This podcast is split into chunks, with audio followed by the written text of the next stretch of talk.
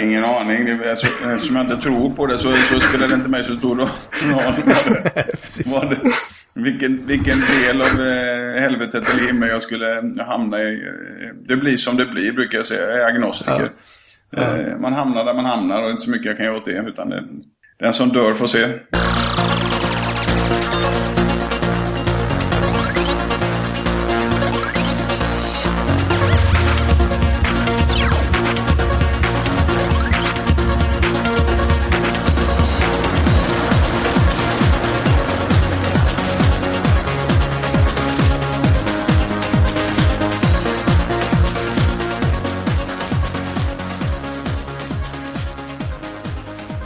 Välkommen till avsnitt 59 av podcasten Mellan svart och vitt.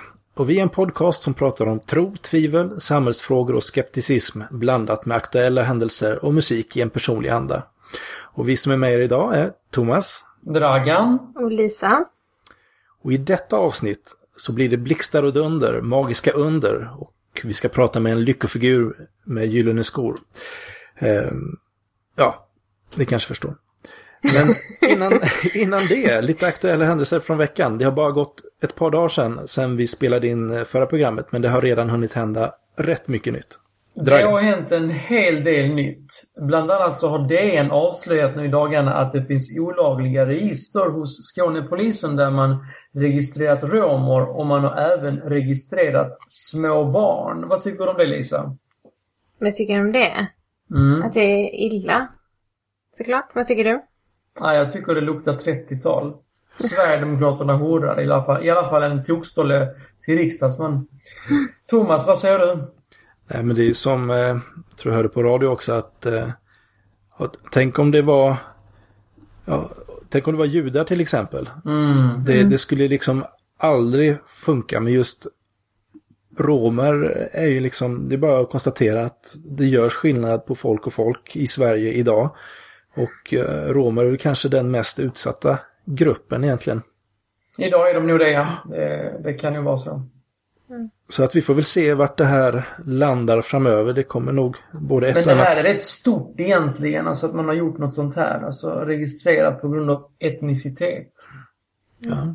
Det är ju egentligen gigantiskt. Om man tänker efter. Nej men så det var, ja det var klart. Det hade man inte räknat med. Det Nej. Ju, eller, eller hade vissa kanske.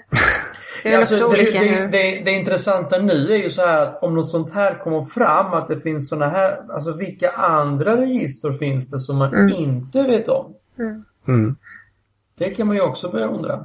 Ja. Nu ska jag inte låtsas att jag har koll på eh, bakåt i tiden, men det, det, senaste var väl den här registreringen av kommunistsympatisörer och sånt där. Det fanns väl i precis, Sverige? Precis, precis. Det är väl det närmsta som man kan jämföra med bakåt i tiden. Ja. Och det var ju också stort när det kom fram. Det var ju också stort. Sen så har det varit lite kall på linen, eh, den före detta biståndsministern också. Eh, Gunilla Karlsson heter hon va? Mm. Där det visar sig att hennes och hennes statssekreterares, eller vad nu heter, slön mm. de senaste fyra, fem åren har tagits ur biståndskassan. Och vad har hon i lön? Vet du det? Alltså hon har ju samma lön som alla ja, andra statsråd. 120 000. Ja i månaden tror jag. Mm. Men jag tror vi som, har, som jobbar med henne som högsta chef på något sätt i några år, vi kanske verkar mer upprörda än vad som framstår som rimligt. Eh, men det bottnar nog i det att de har pressat så mycket på att alla pengar ska ut, alla pengar ska ut, eh, effektivisera, slimma allting. Och sen samtidigt eh, använder biståndspengarna till så mycket annat och på det sättet liksom smygsänker biståndet för att vill man inte ha 1% eh, målet kvar då så jobbar man genom att säga att det är en procent av, av BNP som går till biståndet och så använder man de pengarna till försvaret, till löner på ett sätt som man inte gör i andra, för andra ministrar. Då blir det ett sätt att sänka utan att folk vet det. Så redan är det så att en av sju biståndskronor går inte ut, utan den går till annat. Så att det ska se bra ut på pappret. Och det är kanske det som förklarar. Men alltså vad, vad, är det för signaler? Flyktingmottagande, här... försvar, hennes lön, allt möjligt. Så ser det ut som att man ger det bistånd man ska. Men man gör det inte. Så det är kanske det som gör att det blir upprörda. Det som jag är, är, är bekymrad över är att vad är det för signaler det här sänder ut liksom? Alltså hur motiverade blir människor och, och liksom vara för bistånd när det går till skyhöga politikerlöner? Alltså? Ja, men eh, Det beloppet... kanske inte spelar någon roll för Nej. hon tjänar ju lika mycket ändå. Eh, men det som, eh, som, det spelar, från en annan kassa. Liksom. som Precis. spelar roll är att man smyger med att ta det från den kassan för att man vill ändå inte skicka ut det. Det är så det känns. Nej, bu säger vi. Ja, verkligen. Och går vidare till vårt huvudämne. Yeah.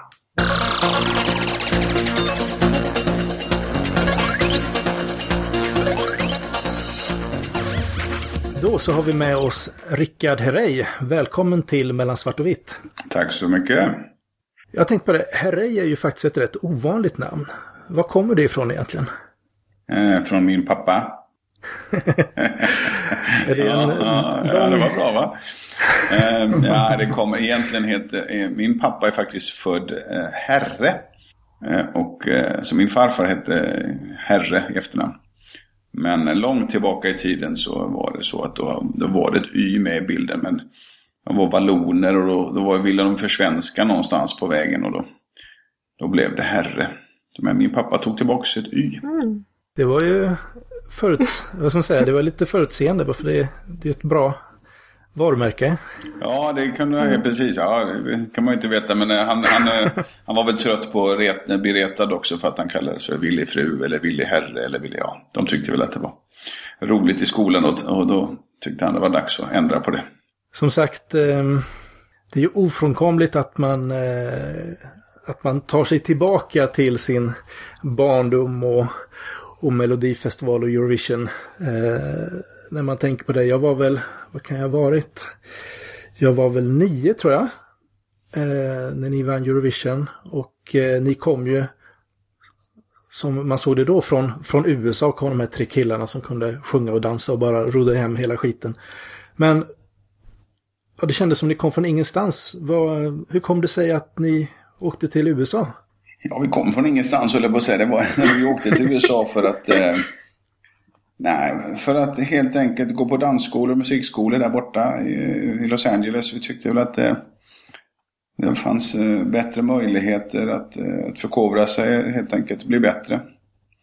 Så att jag hade en syster som bodde i Los Angeles och då åkte jag över när jag var 16 och bodde hemma hos henne ett halvår till att börja med. Och sen så kom pappa och min lillebror över och, och så småningom även Per och, och mamma. Så att det, vi kom lite i omgångar. Vi hade inte råd att åka alla på en gång så att det, det blev lite pö om pö. Var kom det här intresset för, för sång och dans ifrån? Nej, det hade funnits sedan länge. Redan sedan vi var kanske ja, 7, 8, 9 år.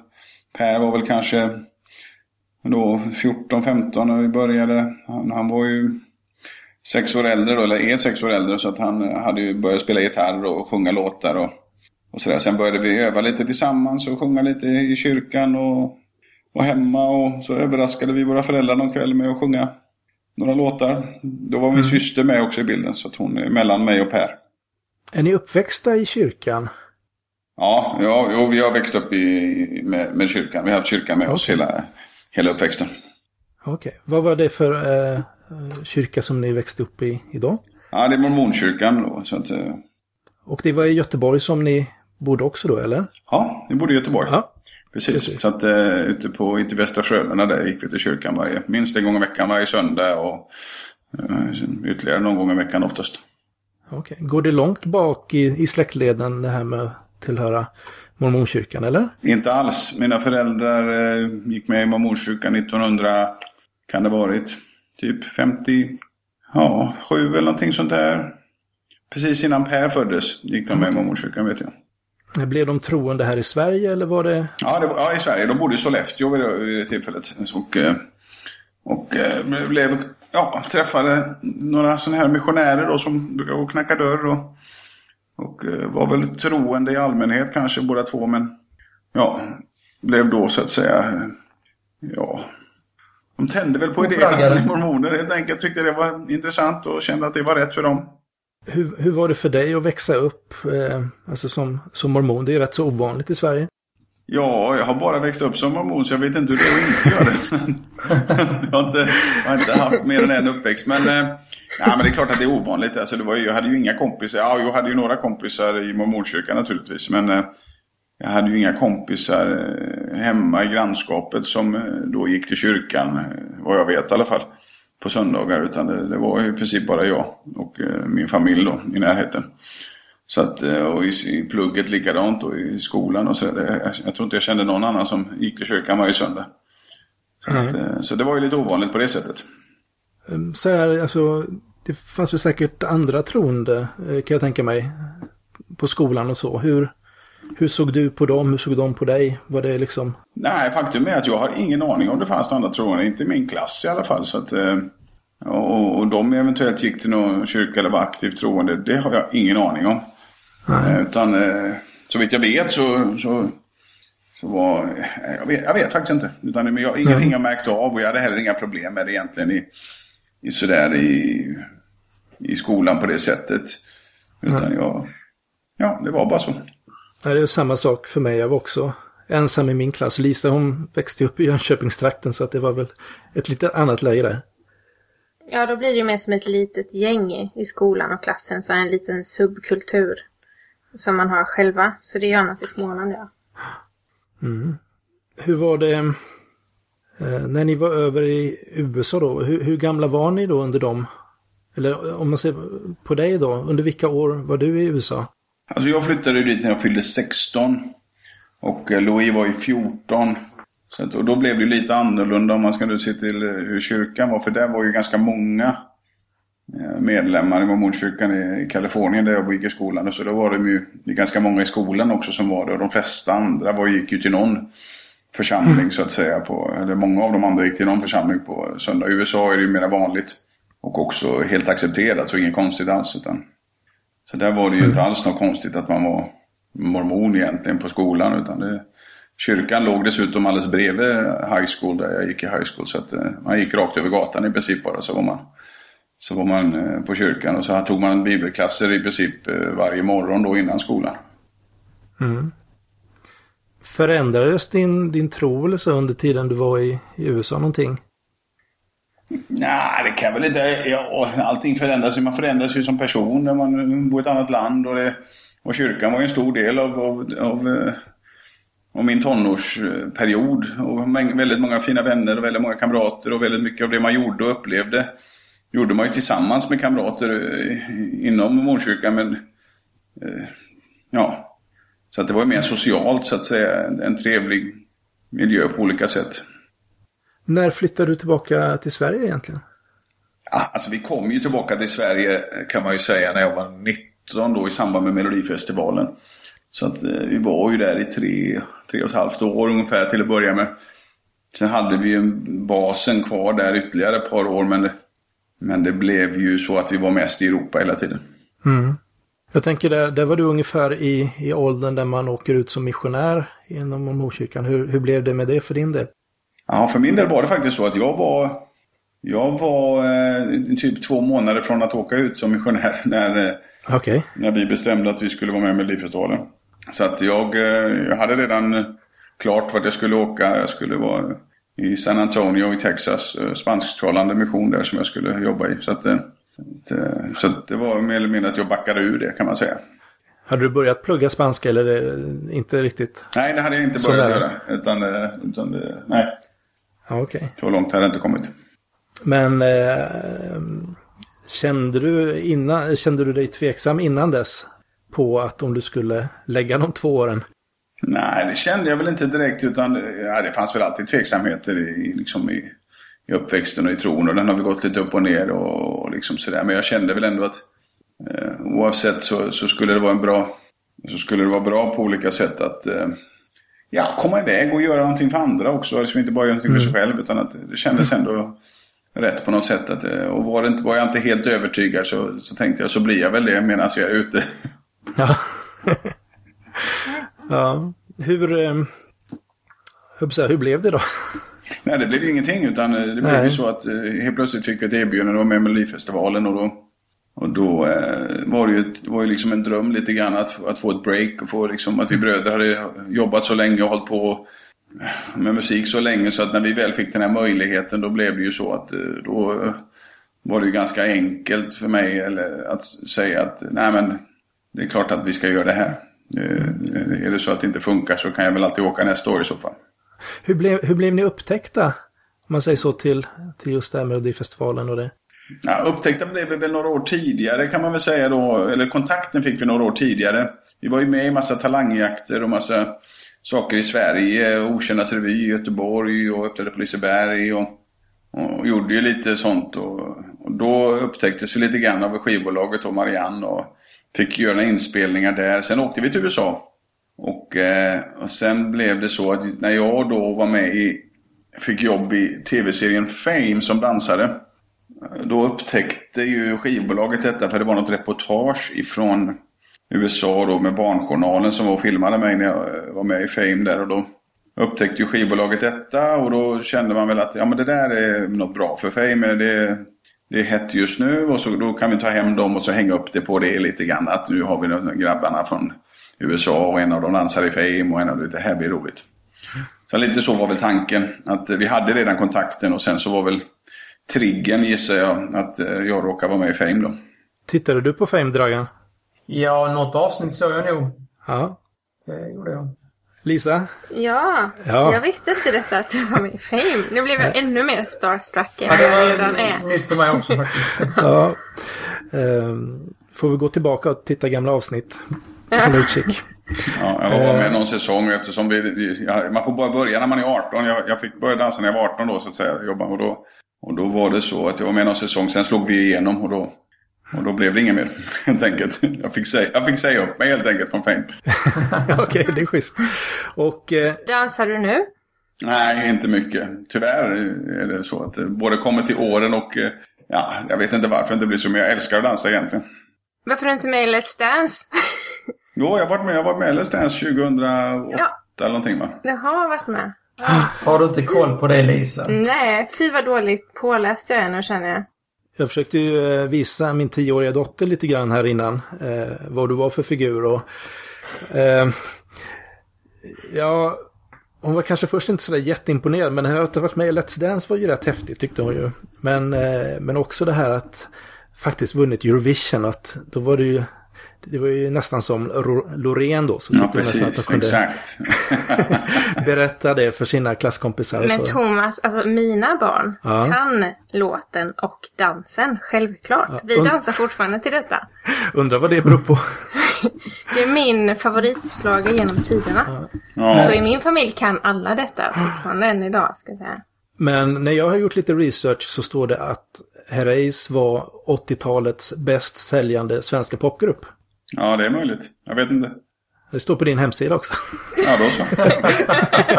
då så, då är det så. Så det låter häftigt. Fyra Ja, men det beror på man mäter där. lite grann tror jag. Men, men, eh, men det, det är så, så att säga. Om man, om man är i Sverige och, tittar på de grupper som sålde så, eh, så rimligtvis så, så är vi det. Ja, det är lite häftigt. Just det att vinna Eurovision 1984, så hur, hur toppar man det? Ja, det gör man ju inte. Nej, Alltså, inte, vi, vi kunde inte toppa det i alla fall. Det skulle väl vara om man eh, fick eh, några billboard efter USA då så att säga. Liksom, och, och, ja. Men eh, vi lyckades inte toppa det i alla fall. Vi lyckades ju vinna eh, när- det som var då öststaternas eh, motsvarighet till Eurovision på den tiden, det är Sopotfestivalen. Den vann vi ju året efter. okej. Så att, eh, men eh, det gjorde ju att vi helt plötsligt blev stora i öststaterna också. I Polen och i Sovjet och, och sådär. Så att det blev ju lite ja, konstiga resor på andra sidan muren där ett tag. Okej. Nej men, eh, ja, jag måste fråga här också. Var du ihop med Carola någon gång? var ihop med Carola någon gång. Ja, vi, jo, vi dejtade lite. Ja, okej. Ja. ja, man var ju lite... Jag var tvungen att fråga. Eh, vi har pratat lite om din uppväxt och din tro och så. Eh, och om jag har förstått det rätt nu så är du inte troende idag. Nej. Hur har den resan sett ut för dig? Nej, men den var väl alltså ganska så... Det växte väl fram, kan man väl säga. Eh, att eh, i, I och med att vi slog igenom och började turnera mycket och resa mycket så blev det också mindre mindre tid till att, eh, och möjlighet till att, att besöka kyrkan regelbundet eller gå till kyrkan eller och, eh, och umgås med människor eh, då på det sättet dagligen eller varje vecka regelbundet. Och då blev det också att jag, jag kände ingen saknad efter det och jag kände heller ingen, liksom, inget behov av, av, av religionen eller tron på något sätt. Utan jag kände att jag klarade mig ändå. Jag mådde bra ändå helt enkelt. Så att, Mm. Sen, sen, var det väl lite, ja inte vet jag, rebelliskt också kanske på något sätt. Jag har ingen aning. Men, men, eh, men jag kände ingen saknad av det i alla fall. Nej. Och det har inte kommit på senare år heller eller? Nej, inte alls egentligen. Utan jag, jag kan sakna vänner och sånt. Och så den sociala gemenskapen. Och, och många med, jag umgås ändå med många, många människor som är mormoner bland annat då så att säga. Och, eller av mm. andra religioner. Så att eh, mina bröder är ju mormoner båda två. Och liksom jag har systrar som är det också för den delen. Så att, så att det, det, för mig är det inget konstigt. Jag, jag kan umgås med människor av alla möjliga trosuppfattningar. Mm. Hur, eh, ja, jag tänkte, hur är det just rent så här att, eh, att vara avfälling om man säger så? Att vara avfälling? nej, det, nej för, det är inget konstigt, för mig är det inget konstigt och, och det brukar inte vara så konstigt heller. Det är inte så att man blir eh, eh, ja, brännmärkt eller någonting sådär. Mm. Att ingen får prata med en, att ingen får, inga sådana där konstigheter. Utan, utan vi kan umgås helt normalt och helt på, på lika villkor. Och, liksom, och de kan respektera att jag inte längre går till kyrkan. Och även om de kanske skulle vilja att jag gick så, så är det ju inte så att någon tjatar på en hela tiden eller på sådär. Eller på något sätt tar avstånd från en. Utan det är ganska lugnt faktiskt. Det är helt coolt. Jag umgås väldigt mycket med mina bröder. Alltså vi, vi träffas ju väldigt ofta och, på, och skrattar och har roligt och, och, eh, och, lever ganska likadana liv kan vi väl säga. Förutom just att jag inte går till kyrkan. Mm. Jag visade också min tioåring klippet från eh, Allsång på Skansen 2012. Där ni kör något medley. Ja, just det. Så det är väldigt skoj att se att takterna sitter i. Hur länge fick ni öva för, för att få ihop den medleyn? Ah, nej, den... Eh, ja, jag vet inte. Jag vet. Vi övade ganska länge, fast, inte, fast mest på 80-talet. okay. Det, vad jag förstår så, så har Per skrivit många av era låtar. Ja, Per har skrivit en, eh, ganska många låtar han skrivit ändå. Ja, det har han gjort. Eh, han skrev väl ett par, tre stycken i alla fall på varje skiva åtminstone. Hur många skivor gjorde ni? Vi gjorde... Oh, på 80-talet så gjorde vi egentligen fyra. Och sen gjorde vi en liveplatta också då kan man säga, så vi gjorde fem då. Ah, okay. Mm. Så det är Per som sitter och cashar in stimpengarna nu då? Ja, det är inte så mycket stimpengar eftersom det säljer inte så mycket just nu då. Kan vi säga. Det var då det sålde. Så att eh, ja, på den tiden var det ju lite mera stimpengar än vad det är nu. Man säljer inte så mycket skivor nu för den delen. Överhuvudtaget. Nej. Och jag tänkte, jo, mormontron är ju rätt schysst så eftersom eh, det är inga som brinner i något helvete utan man har det rätt bra eh, ja, oavsett vad som händer. Och är du en eh, god människa så kommer du väl i telestiala eh, himlen om du har lite tur. Ja, jag har ingen aning. Det, alltså, eftersom jag inte tror på det så, så spelar det inte mig så stor roll vad det, vad det, vilken, vilken del av eh, helvetet eller himmel jag skulle hamna i. Det blir som det blir brukar jag säga. Jag är agnostiker. Ja. Ja. Eh, man hamnar där man hamnar och det är inte så mycket jag kan göra åt det. Utan det, den som dör får se. Ja, precis. Vad har du jobbat med sen, vad ska man säga? Den... 84. och vad... Det har du tänkt säga. Ja, precis. Till att börja med så eh, ska vi se. Till att börja med så eh, Eh, hamnade jag på musikalteater. Jag jobbade lite med event och sånt eh, men hamnade på, snabbt på musikalscenen, eh, Kinateatern ett par år. Sen gjorde jag eh, ett par tre år till och med med Grease. Och sen var jag på Riksteatern med West Side Story. Sen var jag tillbaka på Kinateatern med Hair. Och sen så började jag producera lite själv. Eh, och ville göra lite saker själv och hamnade till slut producerade då eh, West Side Story på Oscarsteatern ett par säsonger. Stor jubileumsomsättning där som, och då var jag producent och teaterchef kan man ju säga. Och sen så eh, och i samma veva började jag en föreställning tillsammans med Christer Björkman, en slagershow som vi startade på 90-talet som vi gjorde kanske nästan tusen föreställningar av. Eh, och eh, som hette Rätt låt vann, som vi höll på med. Och sen gick den över lite och blev Diggiloo, fast då var inte jag involverad längre. okay. Och, eh, och sen så var jag i USA ett antal år igen. Och kom tillbaka från USA 2007, eh, slutet 2008 kan man säga. Och då började jag jobba på Golden Hits och driva den under ett par, tre år. Och sen så eh, idag är jag då eh, ny marknadschef på Vätternrundan. Just det, det är det allra senaste. Cykling förstår jag brinner du för. Jaha. Ja, konstigt nog. Egentligen är det bara för att jag tycker det är kul att motionera och göra någonting. Jag är, inte, jag är ingen jätte, jättegalen cyklist som tränar varje dag. Utan jag tycker det är rolig motionsform och har cyklat Vätternrundan eh, typ tre gånger. Och eh, i år bland annat, och i år cyklade jag väldigt mycket. Och sen så helt plötsligt dök det bara upp att eh, de sökte en ny marknadschef. Och jag kände att ja, men det där tycker jag låter spännande. Jag gillar idrott väldigt mycket och föreningslivet. Spelade fotboll i division 1 en gång i tiden och sådär. Så att jag kände att nej, men det, nu, nu är det dags. Men det, blir det inte nu så blir det aldrig. Så då sökte jag helt enkelt och så pratade vi om saken. Och, och de tyckte väl att det passade bra också och då, då blev det så. Vad, vad är själva tjusningen med cykling skulle du säga? Ja, dels att man oftast gör det tillsammans med någon så att säga. Och det, alltså det är kul att träna, ja, man kan träna själv också, det går jättebra. Men man kommer fram, man kommer fram. man, eh, man, eh, alltså springer man så tar det så lång tid att komma någonstans. Cykling går ju så fort.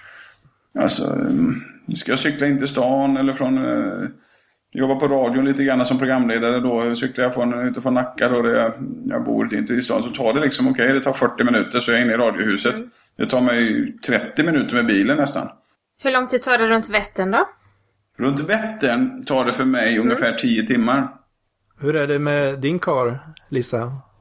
7.50. Ja, du ser. Han är en sån där galen mm. kille med spandexbyxor som cyklar hela tiden. Galen, precis. men, precis. Men, men det är man... inget att stå efter, tycker inte jag. Men nu eftersom det kom upp så fick jag så. Men det är fort, det är väldigt fort. Det är bra. Cyklar man under åtta timmar, då cyklar man fort. Mm. Det kanske kan få honom att börja lyssna på podcasten, Lisa. Mm. Nu så. ja, eh, men du säger att det är socialt men kan man prata med varandra när man viner fram sådär med? Ja, absolut. Det kan man? Ja, ja absolut. Det är socialt och sen är det lagmässigt. Alltså man hjälper varandra mycket. Är det någon, alltså de som är pigga kan ligga längre fram och dra och de som är lite trötta kan ligga bakom en stund. Och så, så man hjälps åt och liksom peppar varandra. Och på ett helt annat sätt än man kan göra när man ser ut och springer eller simmar eller sådär. Det, det, det funkar inte så. Man springer kan man ju inte, blir man trött så måste man ju stanna helt. Eh, mm. Det behöver man inte göra när man cyklar utan man kan ju sakta ner farten lite så rullar man ju ändå och då går det ändå framåt ganska bra. Så att eh, det, det har en, ja, men jag gillar cykeln, det är tjusning. Både av praktiska skäl, man kan cykla till jobbet och komma, liksom, bor man ett par mil utanför stan så är det lagom distans att bara pinna på så är man inne så har man fått lite träning också. Så att eh, mm. jag gillar det väldigt mycket. Det är en väldigt bra, väldigt bra sätt och, och dessutom sliter inte på några leder på det sättet som det gör när man springer eller utan det är ganska skonsamt för, för kroppen. Hur är det, förutom då att du är eh, marknadschef för Vätternrundan, så vet jag att jag vet ju, du pratar ju i radio. Gör du det varje vecka eller hur ser ditt radioengagemang ut? Ja, jag, jag har det lite olika men eh, eh, typ eh, fyra, fem kvällar i månaden blir det. Eh, så att det är egentligen önskenatt på helgen. Och jag eh, är engagerad egentligen för att göra varannan helg. Men det kan se lite olika ut olika månader beroende på, på schema och på ja, vad jag kan och inte kan. Okej. Okay. Uh, och uh, sen gör du lite andra gig och sånt där antar jag också? Ja, jag gör lite av varje faktiskt. Häromdagen jobbade jag med Magnus Karlsson. Och några dagar innan dess jobbade jag med Magnus Bäcklund och Sara Lövgren. Och en, gör lite julshow med Jan Johansen eh, och sen så ska jag köra ihop något Wallmansgäng och köra någon grej nere i...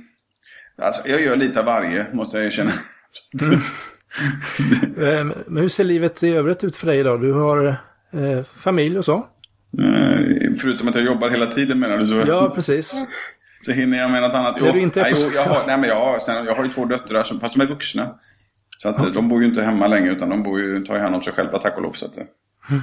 Men du bor, bor, du i Göteborg eller? Nej, Stockholm. Jag, i Stockholm. jag och min fru eh, bor i Stockholm egentligen så att säga. Men nu bor jag ju i Motala då under veckorna. Så att, eh, I och med att jag har börjat jobba här nere så behöver jag vara här på plats ganska mycket. Och sen så eh, mycket av jobbet kommer vara runt om i Sverige också. Men, men jag har min bas under veckorna i Motala.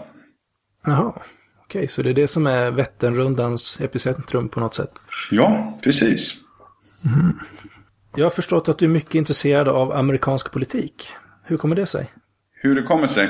Mm. Jag, jag, är generellt intresserad av politik, rent allmänt. Eh, av eh, ja, ledarskap, politiska frågor, samhällsfrågor, religion.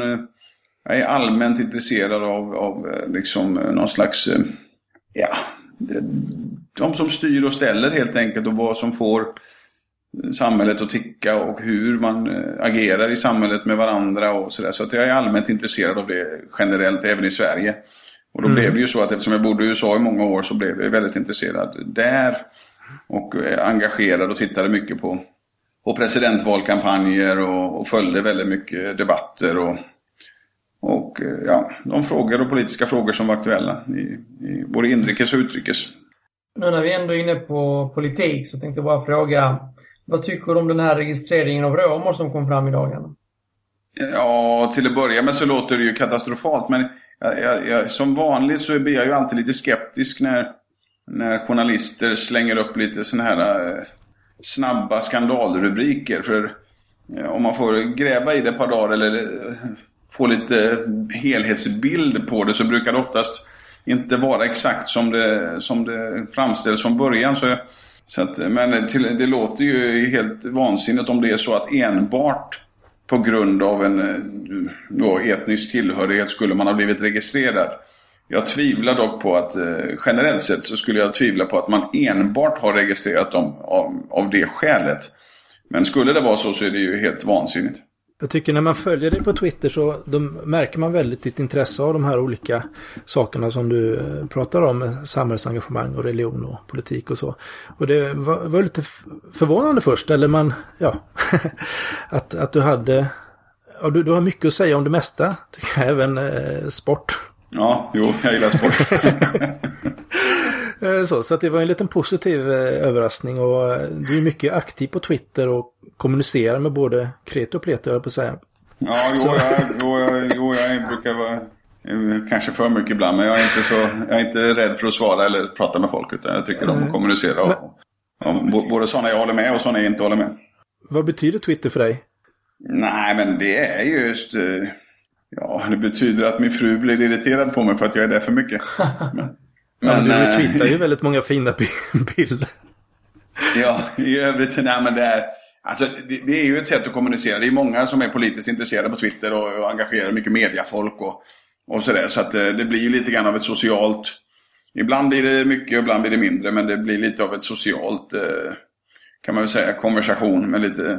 Där man, de, de som har liknande intresse då att, att uh, sitta och skriva små tankar eller små synpunkter om saker och ting. Sitter och käbblar med varandra.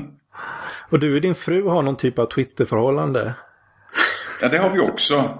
Att, eh, Ni har något typ av förhållande, vi, har, eller? vi har ett vanligt förhållande också kan jag säga. Men, eh, jo, precis. Men eh, jag vet inte hur det är med dig Lisa, men jag har ju bara ett vanligt förhållande. Jag har inget Twitter-förhållande. Inte med min fru i alla fall. Nej, jag har inte det med min man i alla fall heller. Nej. Nej. Mm. Nej, men så det är lite... Jo då, nej, ja. vi, kan, vi kan skoja med varandra på Twitter. Det retas på Twitter lite grann. Det är lite kul det också. Mm. Och det kanske blir extra eh, bra nu när du är i Motala i veckorna? Ja, det, blir, ja, det, blir, det går i vågor eh, helt och hållet det där. Så det går i vågor också. Nu jobbar jag så mycket med, med mitt nya jobb här så att det, eh, det blir lite mindre twittrande då så att säga. Vissa perioder när man liksom har lite mer tid över då blir det ju mer. Eh, får jag ta mina frågor här då?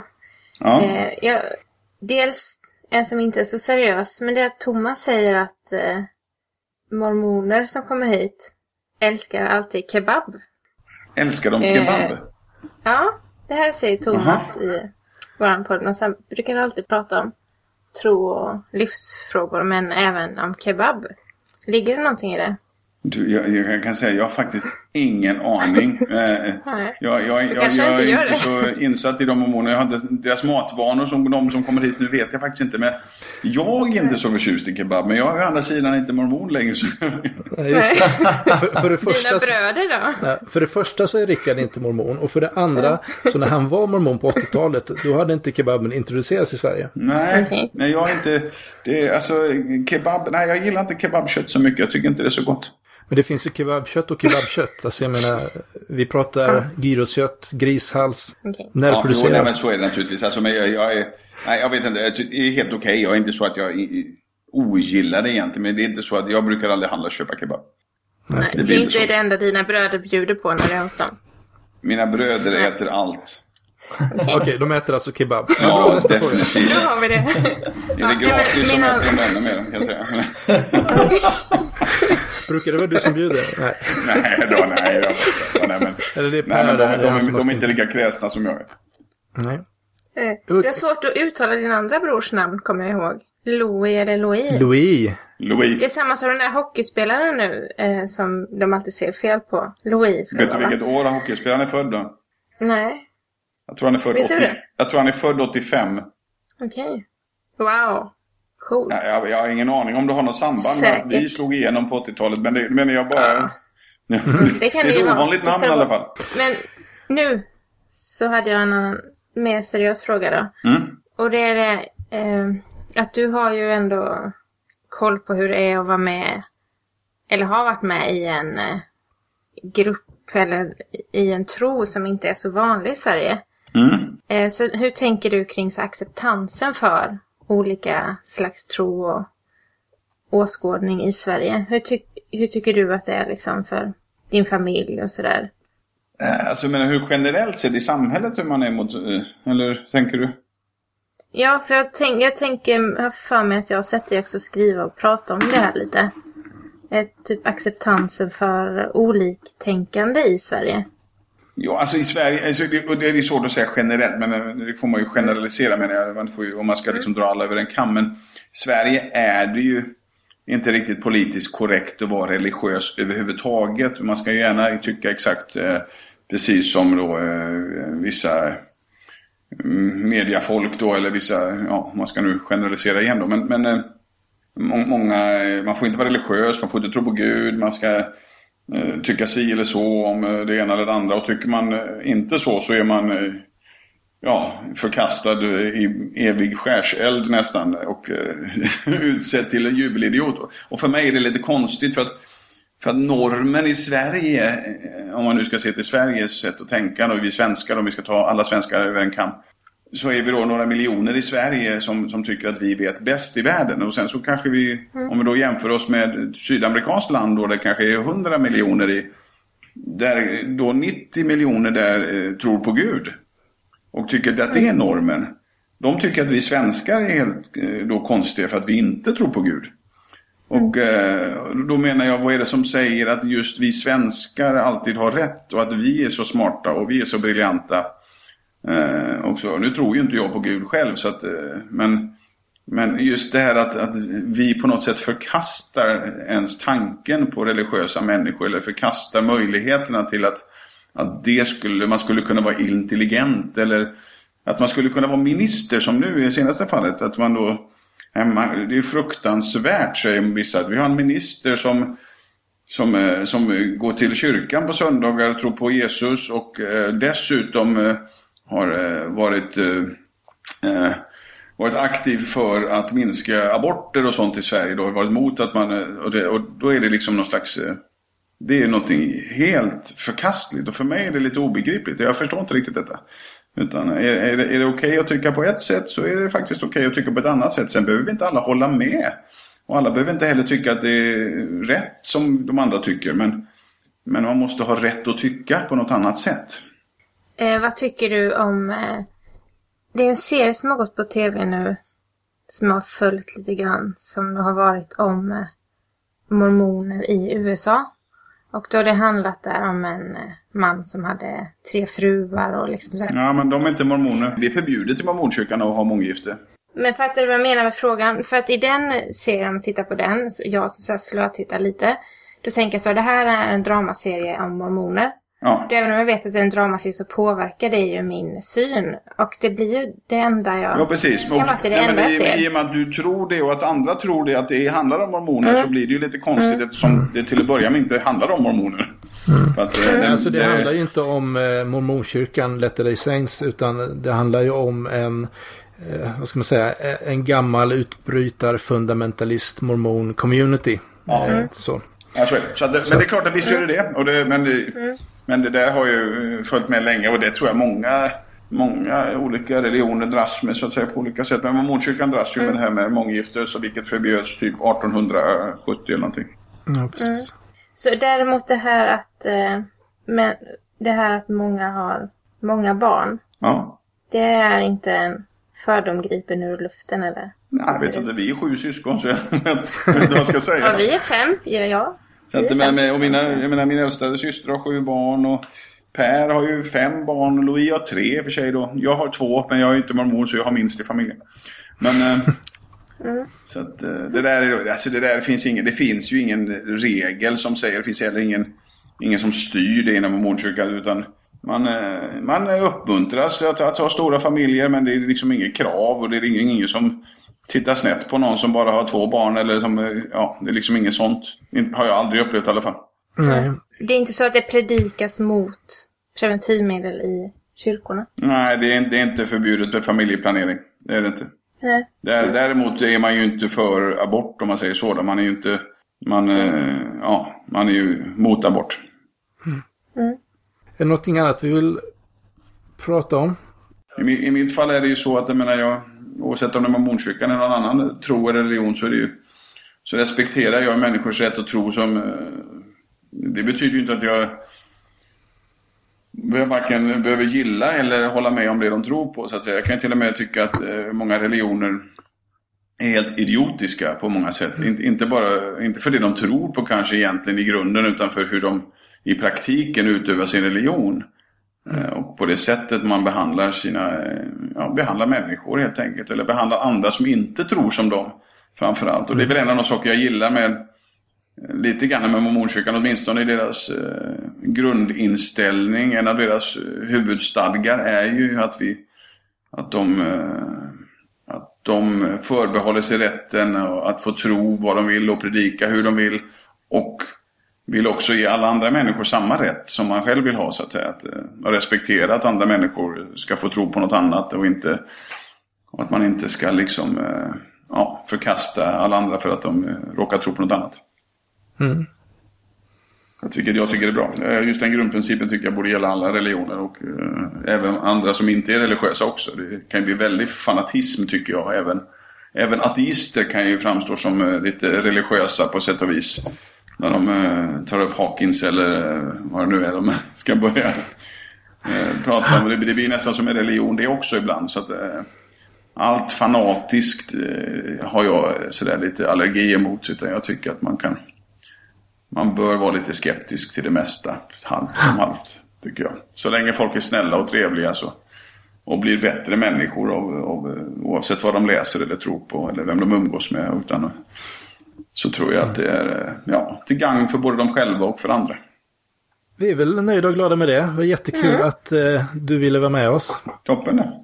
Kanon. Och eh, lycka till med eh, allting kring Vätternrundan och allt annat som du håller på med. Ja, men tack ska ni ha. Ja, Tack så mycket. Hej då. Hej då.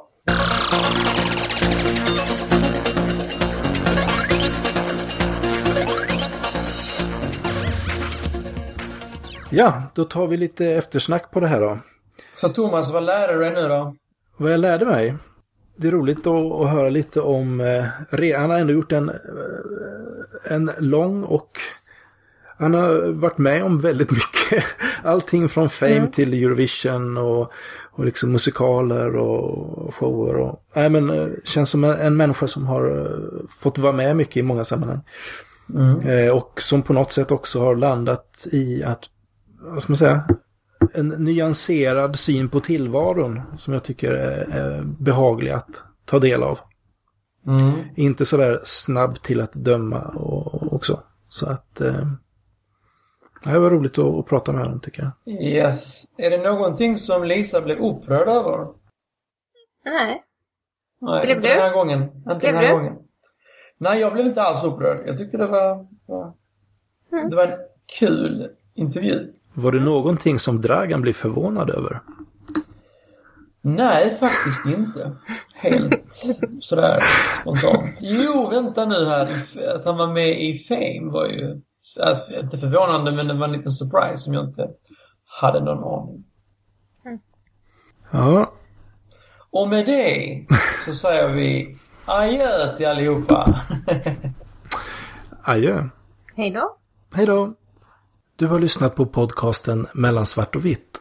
Vi finns på iTunes och på www.mellansvartovitt.se där du även kan kommentera avsnitten. Följ vår Facebook-sida och vårt Twitterkonto som heter svart vitt. Vi andra har Twitterkonton Thomas Schoberg, Draganist, Tant Erik och Lisa Emilia A. Vår jingel är gjord av Dragans band The Lounge.